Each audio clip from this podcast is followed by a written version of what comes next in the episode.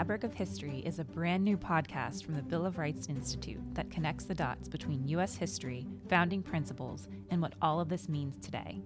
Join us as we delve into the most controversial, inspirational, and hilarious moments of history and strive to find the common thread between them. What's the deal with the Salem witch trials? How have or do the Oscar winners for Best Picture reflect the times? Who are the bearded presidents of the late 1800s, and why are they largely forgotten today? Join me, Mary, Gary, and Aaron on Tuesday, March 10th for the first episode, and come back every two weeks for brand new content.